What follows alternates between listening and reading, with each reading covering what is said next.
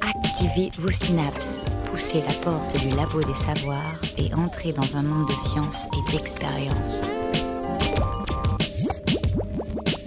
C'est le labo des savoirs. Vous écoutez le Labo des Savoirs, bienvenue à vous. Elles sont tout autour de nous, elles sont de nature très diverse et elles sont produites à l'heure actuelle en des quantités industrielles sans cesse croissantes. Elles, ce sont les données. Le Wiktionnaire en donne la définition suivante, point sur lequel on fonde un raisonnement. Cela peut être des suppositions, constatations, probabilités qui, étant indiscutables ou indiscutées, servent de base à une recherche, à un examen quelconque. Pour tirer des informations de nos données, on entraîne les algorithmes à en digérer de grandes quantités. Mais on peut aussi chercher des moyens de représentation qui permettent de visualiser les liens et structures qui s'y cachent. Comment ces outils de visualisation permettent-ils aux chercheuses et chercheurs de travailler? Comment sont-ils conçus? Comment les améliorer? Ce sont les thématiques que nous allons traiter aujourd'hui avec Pascal Kunz. Vous êtes professeur des universités à Polytech Nantes et chercheuse au LS2N, donc le laboratoire des sciences du numérique de Nantes. Et nous retrouvons aussi tout au long de l'émission des chroniques préparées par Valentin Péden et Dounia 16. Alors en préparant cette émission, Pascal Kuntz, euh, vous vous êtes présenté comme une exploratrice de données. Alors l'image est très parlante et du coup je propose qu'on la suive un peu tout au long de cette émission pour comprendre la façon dont vous travaillez. Rappelons-le, votre travail, c'est de mettre en exergue des structures cachées dans des ensembles de données. La problématique n'est pas nouvelle, on en parlait déjà lors du développement de l'informatique. Je vous propose qu'on prenne quelques instants pour écouter Michel Melkanoff, maintenant professeur à l'UCLA au département informatique, qui nous explique dans Un certain regard, diffusé en 1972 sur l'ORTF, ce qu'est une banque de données. Les banques de données, ça serait par exemple des informations sur toutes sortes de gens qui seraient codées, classifiées et ensuite placées dans la mémoire d'une machine de telle façon qu'on pourrait très rapidement et très commodément sortir toutes les informations que l'on voudrait sur quiconque euh, que vous voudriez. En ce qui vous concerne, Pascal Kunz, d'où viennent les ensembles de données que vous étudiez?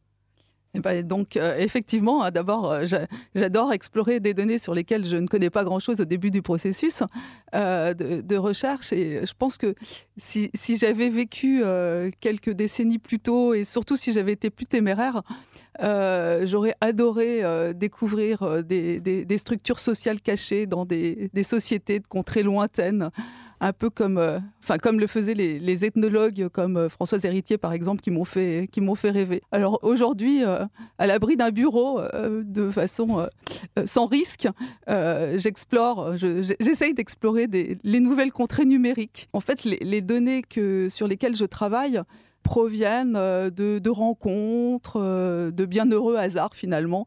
Euh, de discussions avec un collègue ou une collègue euh, que j'ai rencontré euh, voilà, lors d'une réunion, d'une visite de laboratoire, d'une rencontre avec un industriel un peu curieux. D'accord, donc là vous nous expliquez finalement un peu comment se, construisent un peu vos projets d'exploration.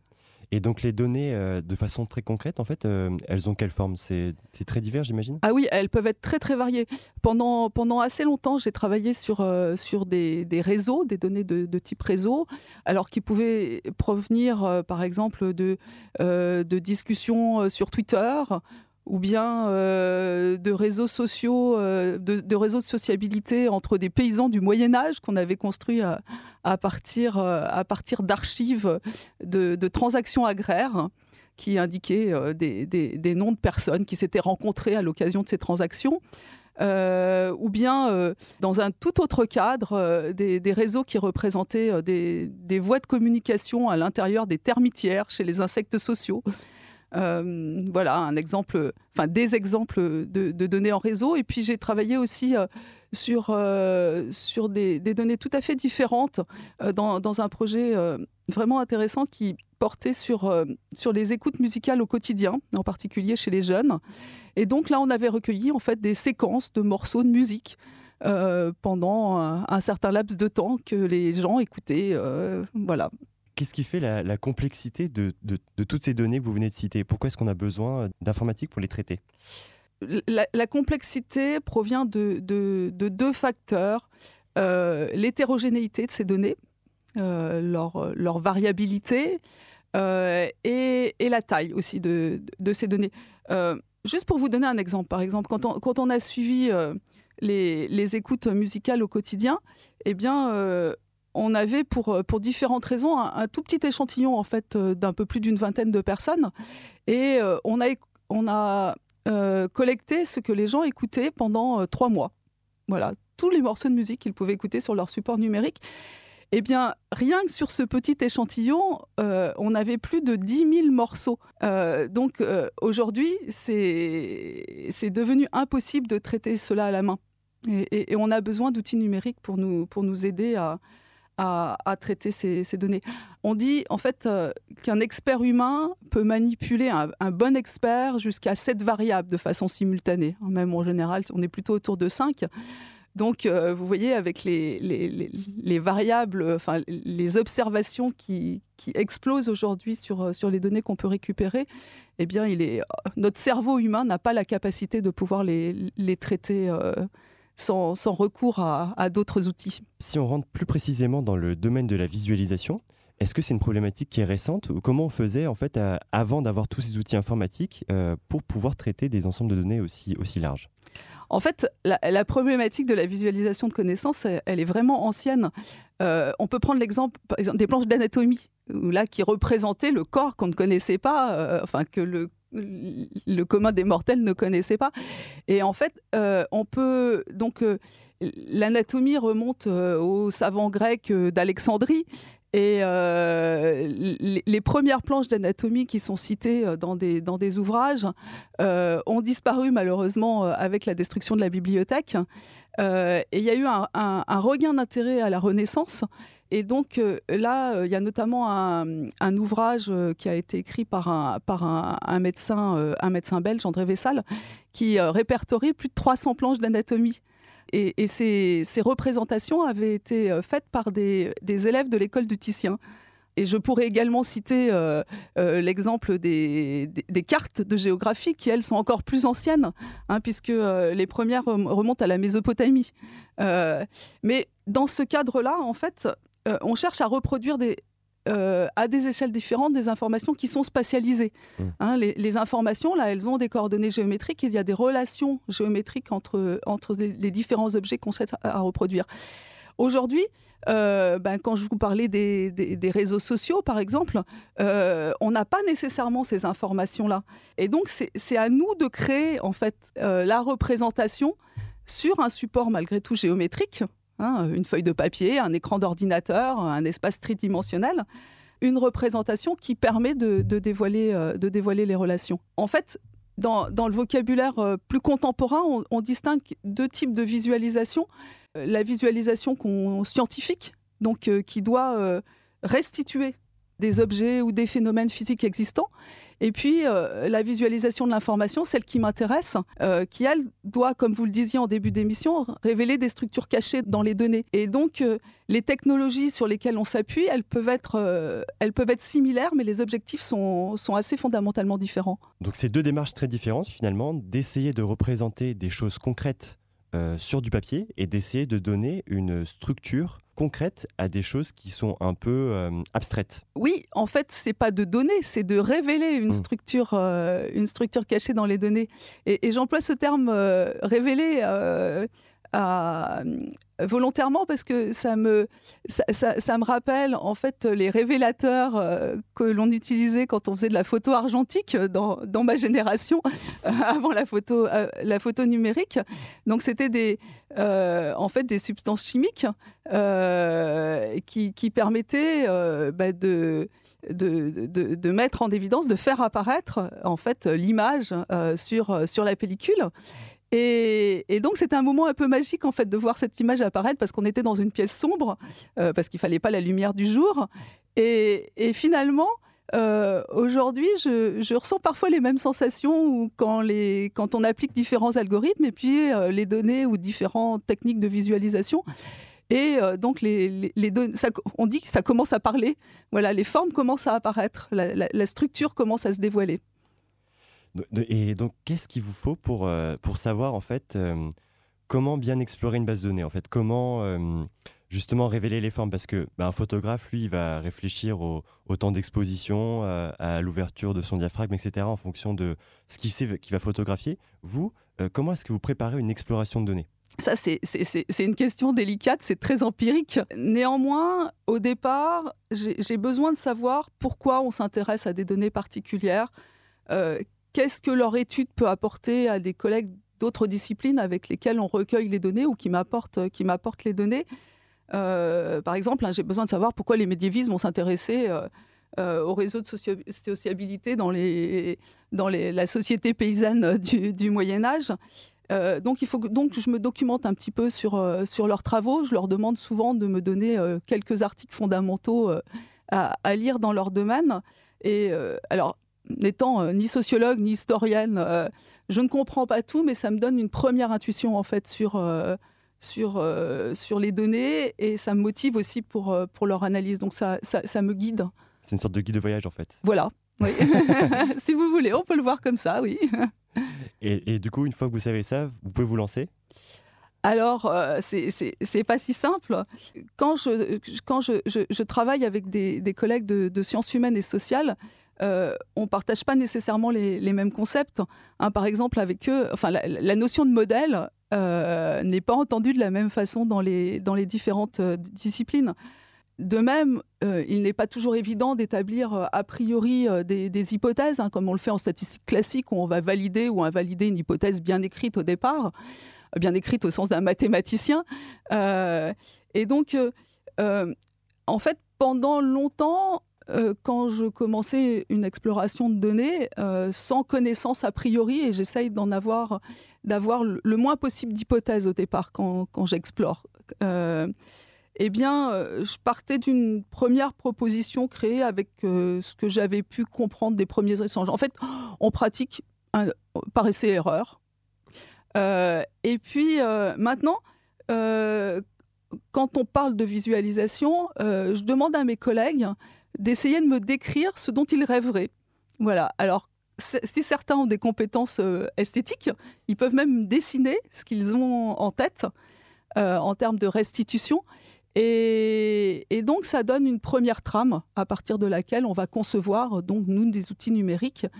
Et euh, c'est donc très utile pour commencer à formaliser ces objectifs qui sont difficiles à formaliser dans le même langage euh, euh, au départ. Et puis, quand on montre un dessin à quelqu'un, quand on montre alors ou une représentation informatique, une visualisation informatique, il y a toujours une réaction. Euh, donc on peut procéder par essai-erreur. Donc là, je note tout.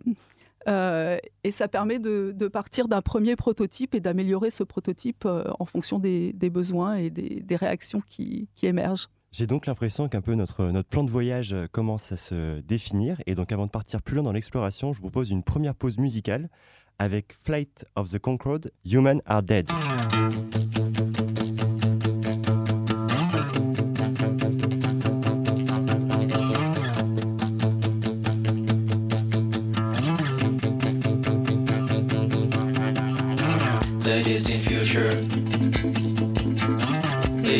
thousand. The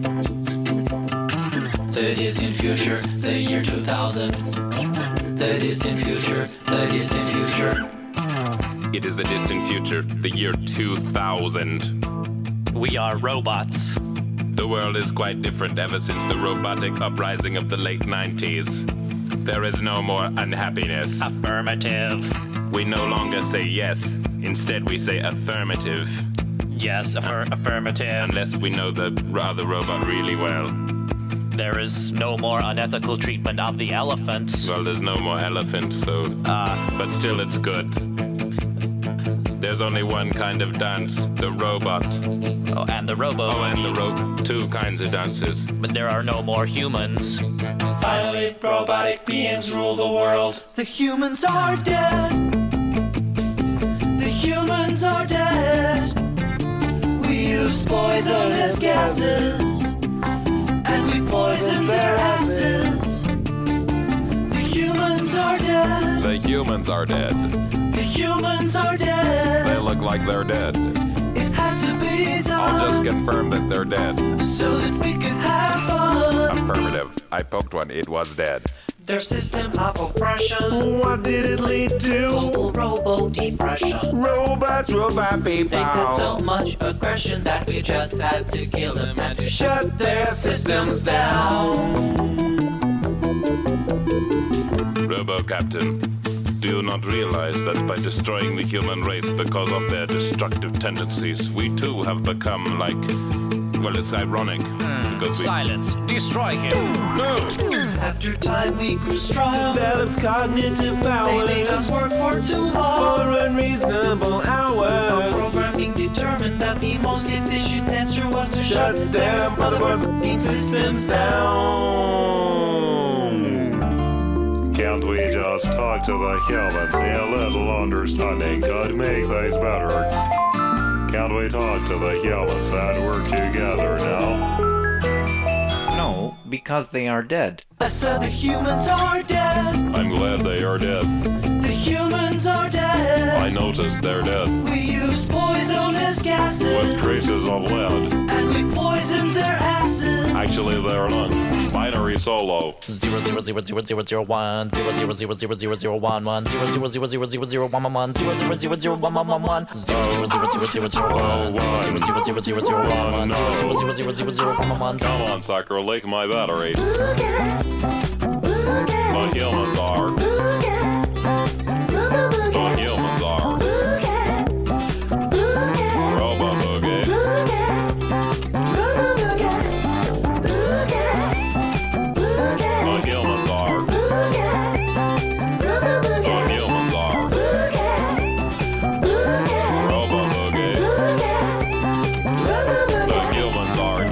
Once again, without emotion, the, The humans are dead, dead, dead, dead, dead, dead, dead, dead.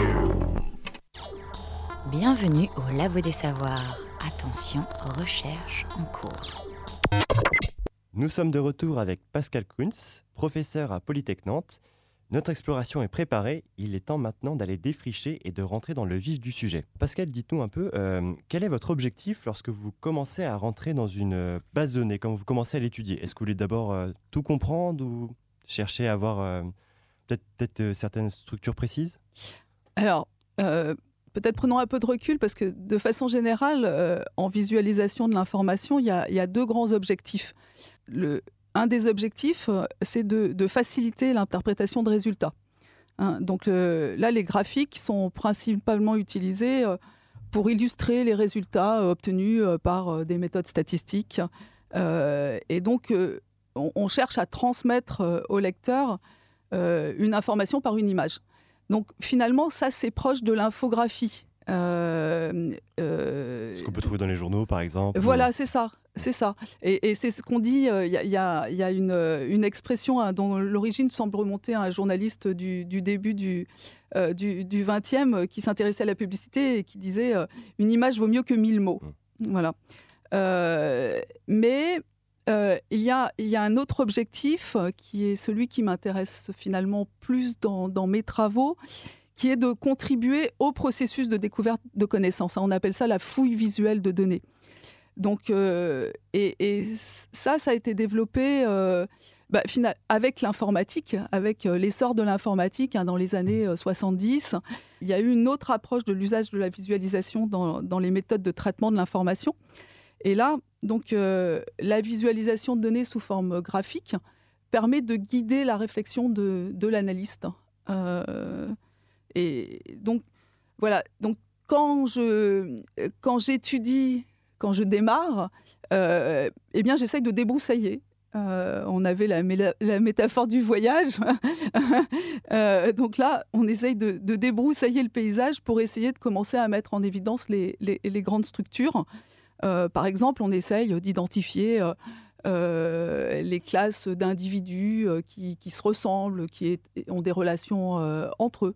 En visualisation, il y, a- un mantra qui est vue macroscopique d'abord, et puis ensuite euh, détail, filtre à la demande. Donc voilà, donc on essaye euh, déjà de, révéler les grandes stru- structures d'organisation. Et puis ensuite, euh, on va plus en profondeur. La lecture d'une grande masse d'informations est aussi facilitée par les technologies de réalité virtuelle. À Nantes, numérique et humanité se sont associés pour donner naissance au projet VESPACE, Donc VESPAS pour Virtual Early Modern Spectacles and Publics Active and Collaborative Environment. Donc le projet vise à plonger le public dans l'architecture, les pièces et l'ambiance des théâtres de la Foire Saint-Germain de Paris au XVIIIe siècle. Donc grâce au travail de chercheuses et chercheurs, il est d'ores et déjà possible de visiter virtuellement un petit théâtre de marionnettes. Dans quelques années, l'interdisciplinarité et l'usage de l'intelligence artificielle permettra peut-être de simuler des vraies fausses interactions avec les comédiens et comédiennes présentes sur la scène avec les spectateurs. Valentin Péden nous fait visiter.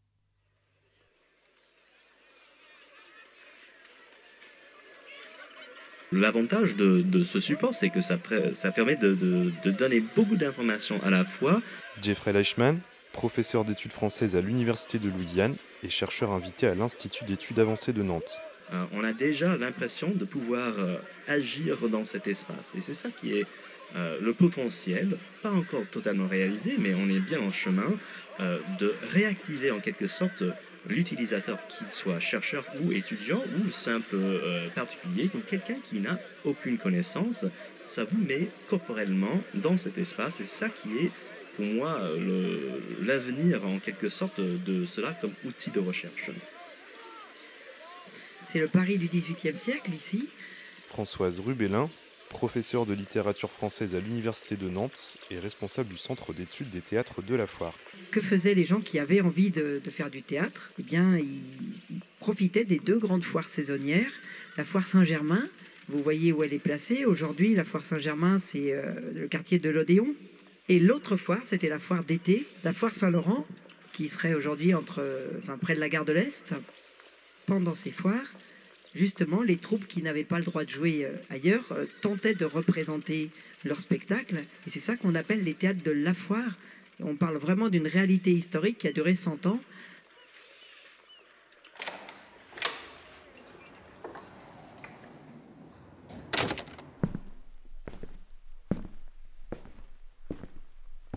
Donc là, c'est une miniature qui est plus petite que mon doigt et elle a été peinte par Blarenberg, qui était le spécialiste, on pourrait dire, mondial de l'époque. euh, pour les miniatures, c'est pourquoi euh, on est déjà tellement content d'avoir euh, cette incroyable précision de détail.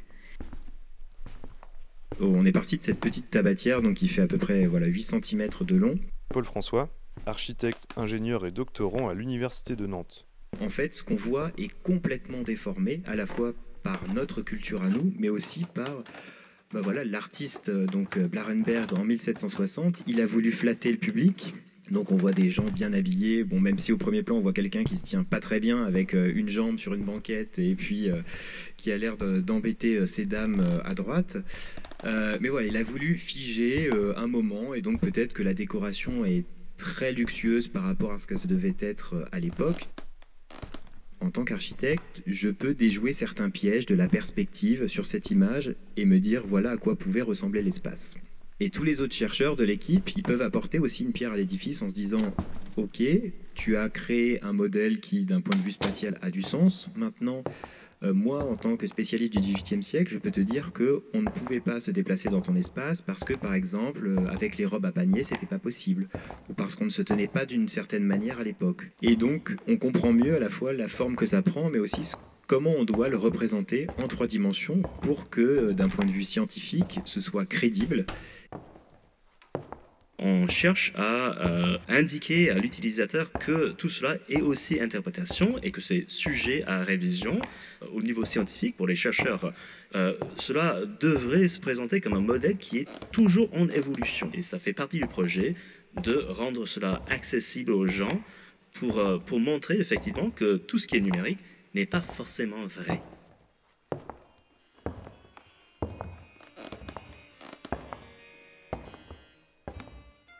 Les sources, donc on a des partitions.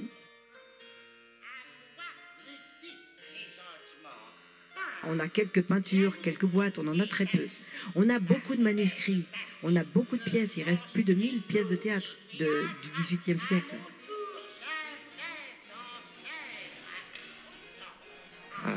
Foire telle que c'était avant, il y a plus de 200 ans, il n'y avait pas que la pièce qui se déroulait. Florent Laroche, maître de conférence à l'École centrale de Nantes et chercheur au laboratoire des sciences du numérique de Nantes. Si jamais il n'y avait pas le public, il n'y avait pas les acteurs, il n'y avait pas l'environnement, on n'arriverait pas à ressentir ce qui se sentait. Donc l'idée, bah, c'est d'aller au-delà et de se dire comment la réalité virtuelle peut nous aider, modéliser plusieurs en fait spectres, euh, que ce soit celui de l'acteur, que ce soit celui du spectateur, Évidemment, au théâtre du XVIIIe siècle, euh, ce qui se passe, euh, l'intérêt d'aller au théâtre, c'est pas forcément de voir ce qu'il y a sur la scène, mais aussi de voir ce qu'il y a dans la salle, puisque les gens euh, s'invectivent entre le parterre, les premières loges, les gens se bousculent, mangent, boivent, rient, hurlent, jettent des choses sur la scène, et, et ça impacte forcément l'usage qu'on a de l'espace, et donc la vision qu'on a de l'espace.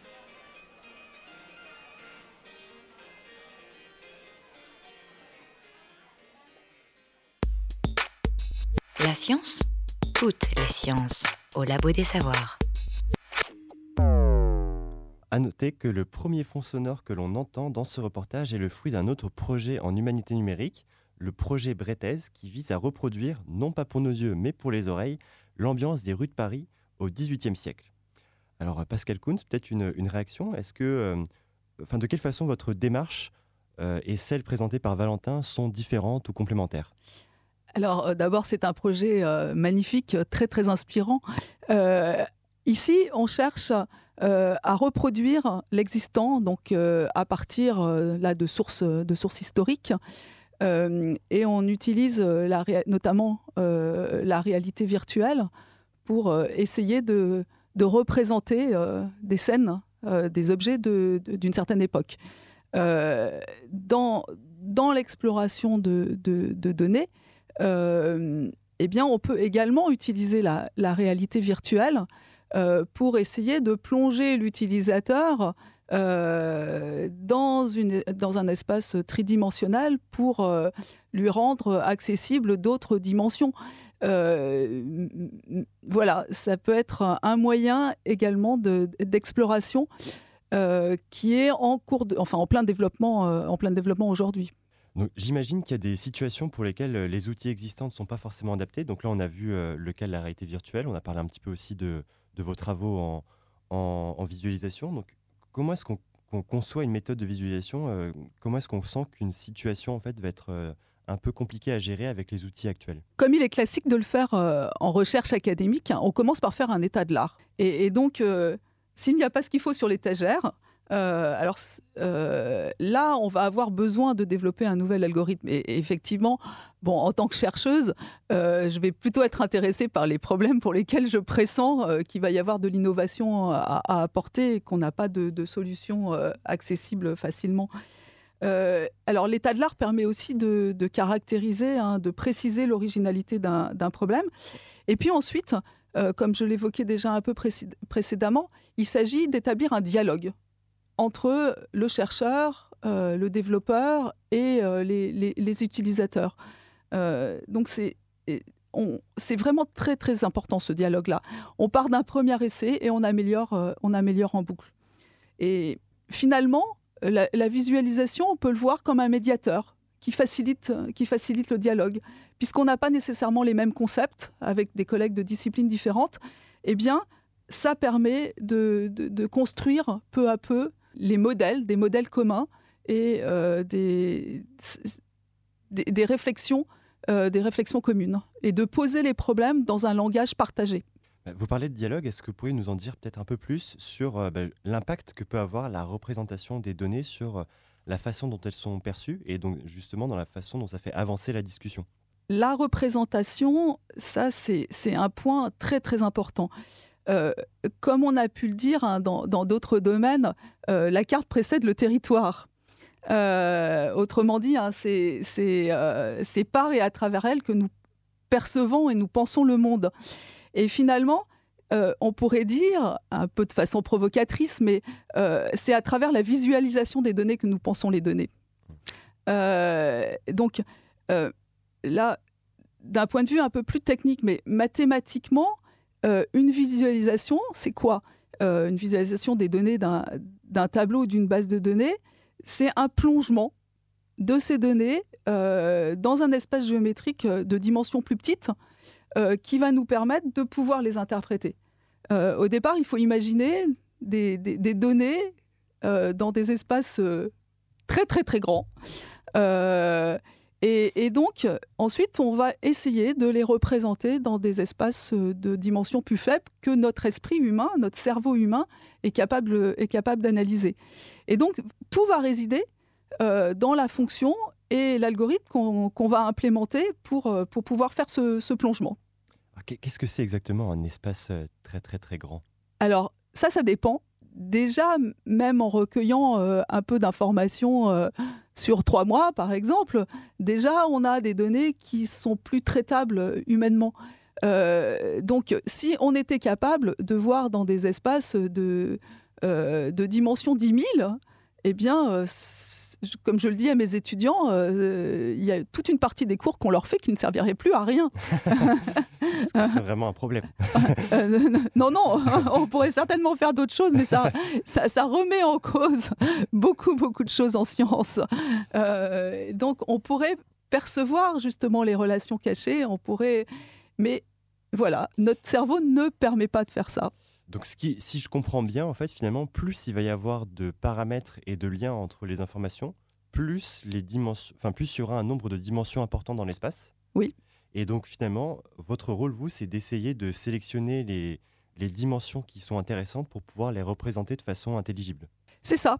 Alors, euh, il faut avoir conscience euh, que lorsque, comme on dit, on plonge ou on représente dans un espace de dimension accessible à l'humain, eh bien, on va perdre de l'information.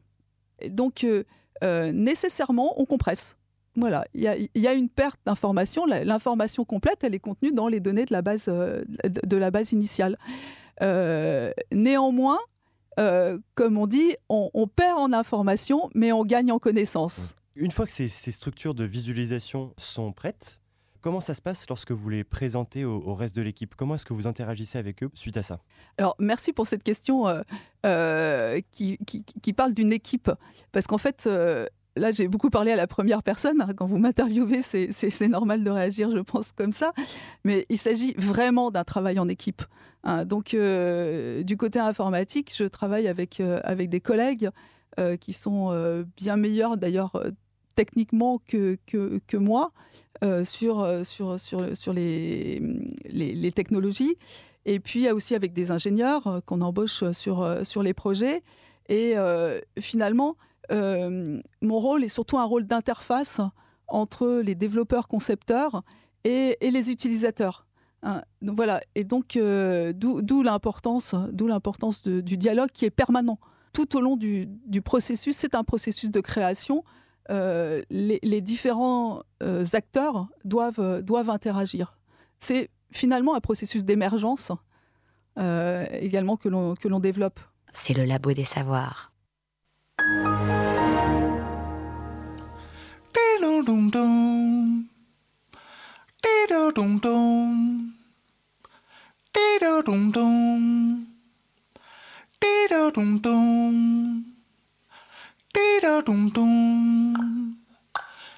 Da dum dum. Da dum dum.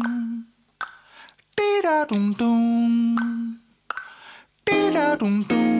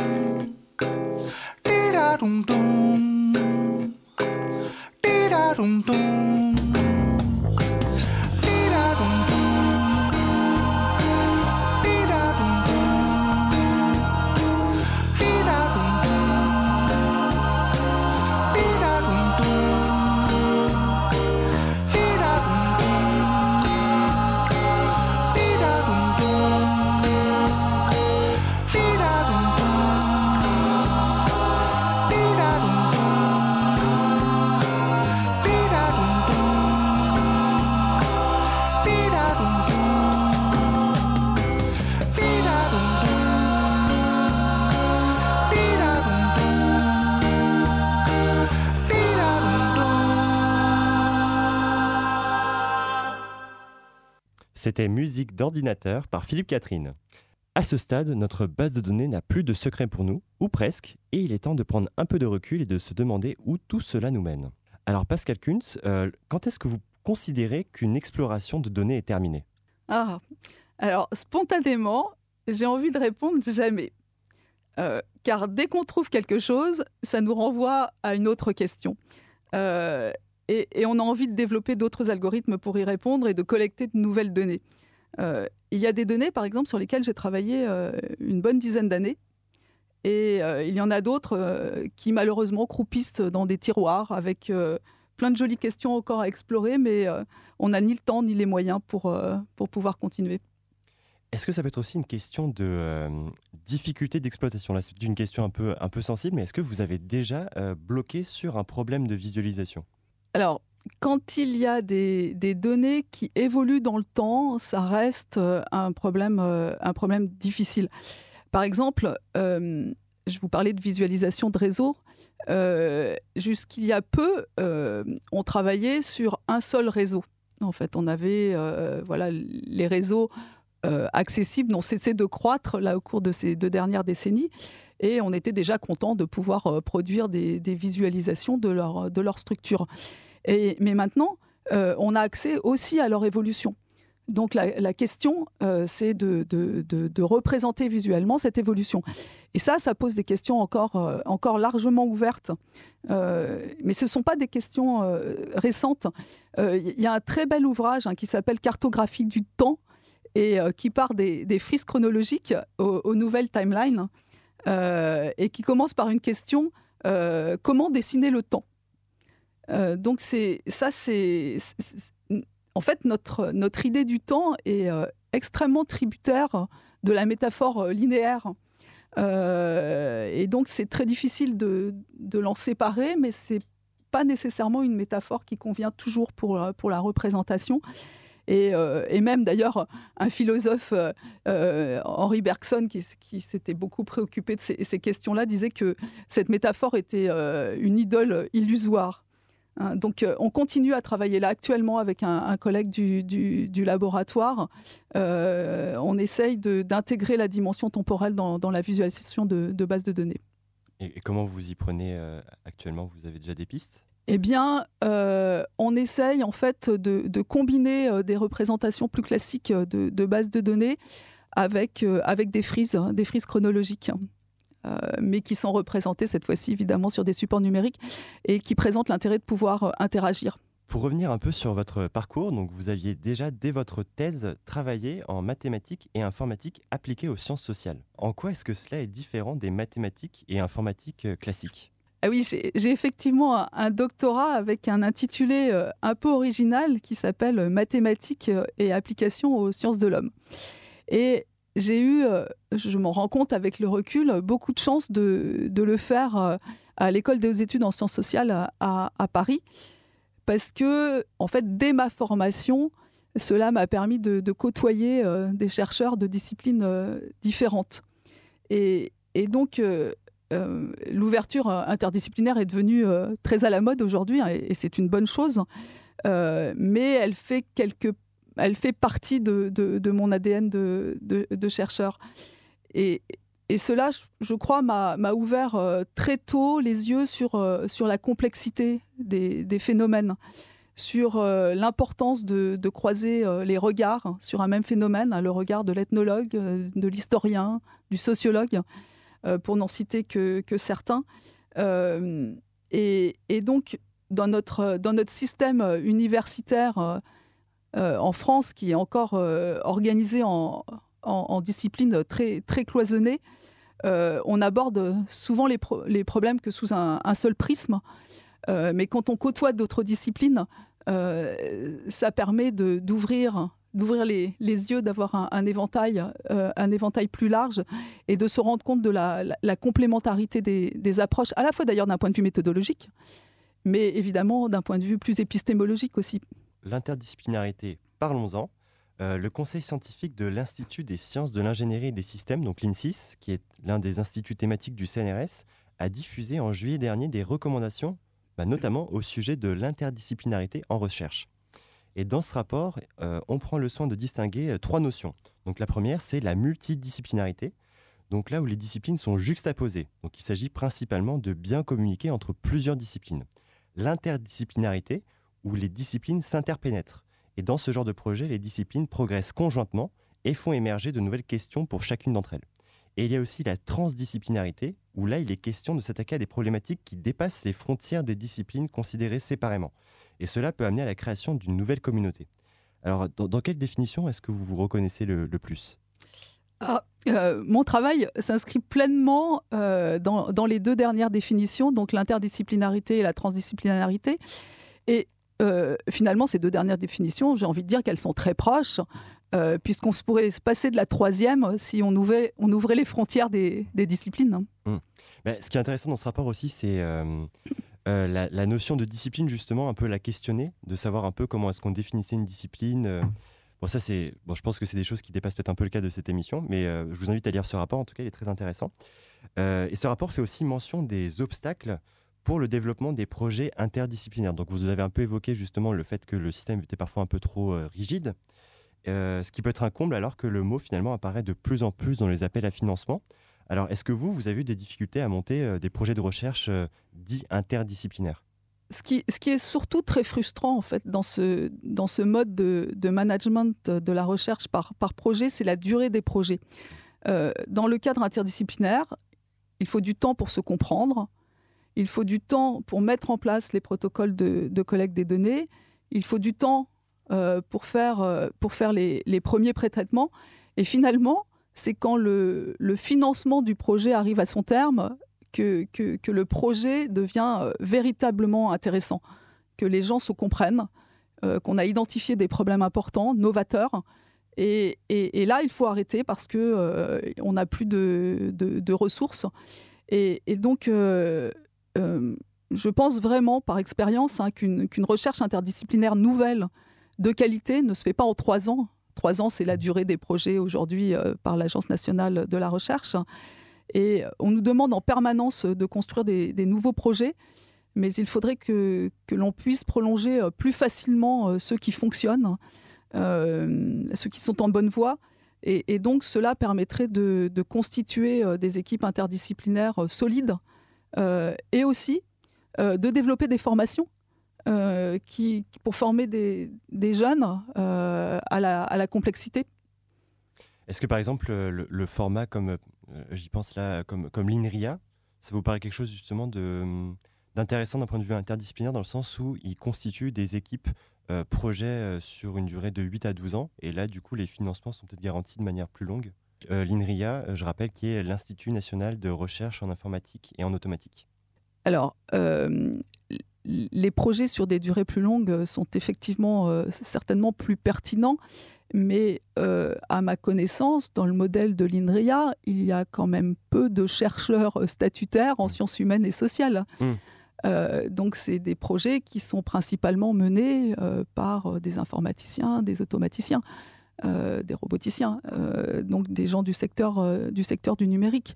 Là, il s'agit de, de construire des équipes euh, durables, euh, fortement euh, interdisciplinaires. Justement, par rapport à, vos projets, ce qui, je pense que ce qui a pu étonner nos auditeurs et nos auditrices quand vous avez commencé à détailler les différents types de données sur lesquelles vous avez travaillé, c'est de voir la diversité de toutes les thématiques que vous avez pu toucher.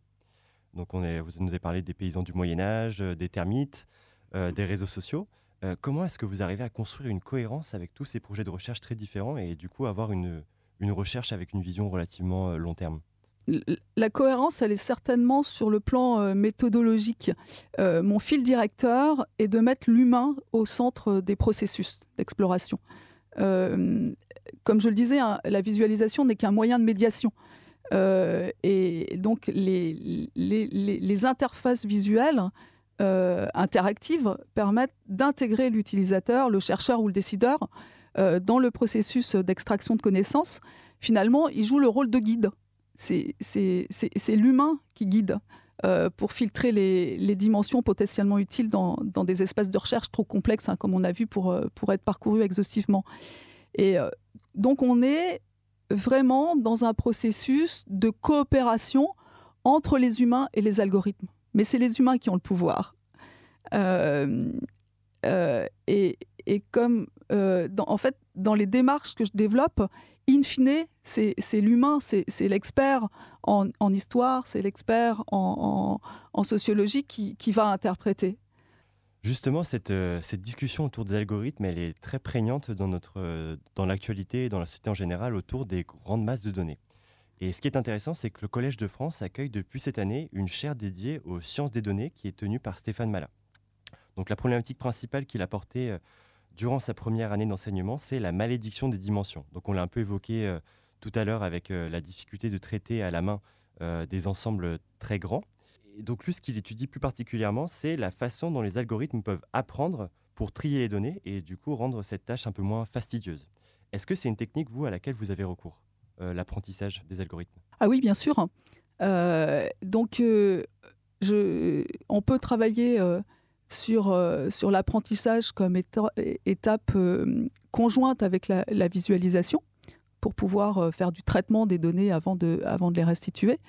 Ou bien je travaille également sur le développement de nouvelles approches d'a- d'apprentissage, là pour traiter des- des- des très très gros ensembles de données. On parle d'apprentissage extrême aujourd'hui. Alors il y a toujours une, petite question que j'aime bien poser euh, à la fin, euh, c'est un peu la question euh, boule de cristal. Plus généralement, on va essayer de prendre un peu de recul par rapport à tout ce qu'on a dit.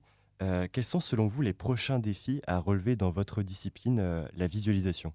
De façon peut-être un peu plus générale, un des, des défis majeurs qui m'intéresse, c'est l'intégration des données à différentes échelles et de nature variée. Euh, comme vous le disiez, hein, j'ai pu rencontrer des données euh, très variées, travailler avec des chercheurs de disciplines différentes et euh, comprendre, enfin commencer à comprendre à aborder un petit peu la, complémentarité de, ces différents points de vue dont on parlait tout à l'heure. Et, donc, aujourd'hui, de par le cloisonnement, chacun travaille sur son échelle. Mais on peut, sur... euh, euh, donc, euh, on peut récolter aujourd'hui des données de type ethnographique, des données de type sociologique avec des enquêtes, par exemple, hein, des enquêtes classiques que mènent les sociologues, et puis aussi des traces numériques telles que celles que nous, informaticiens, on peut récupérer sur différents capteurs, sur des réseaux sociaux. Et le, le challenge, c'est de pouvoir intégrer euh, dans une même analyse euh, ces, différentes données qui peuvent être à la fois euh, euh, des discours, euh, des vidéos euh, pour, euh, pour les ethnologues hein, qui, vont, euh, qui vont enregistrer euh, et, filmer euh, les personnes euh, avec le- lesquelles elles s'entretiennent. Euh, euh, des, enquêtes, donc c'est des enquêtes classiques, euh, statistiques, euh, et, puis, euh, et puis aussi les traces numériques. Et, et on sait on sait mal aujourd'hui intégrer, euh, toutes ces données-là. Et j'a- j'avais, en, m'inspirant d'un géographe que, j'aime beaucoup, euh, qui est un spécialiste de l'exploration euh, de, la Russie, enfin de l'extrême-orient russe même, Cédric Gras, j'avais concocté le, terme de cartographie narrative. Lui il parle de géographie narrative. En fait, j'ai découvert après qu'il était déjà utilisé pour les récits de vie. Et, et ça, ça serait, ça serait un peu un rêve de, pouvoir euh, construire euh, des, récits produits euh, par les algorithmes sur les observations numériques collectées à la fois par les capteurs et les récits humains récoltés par les chercheurs en sciences humaines.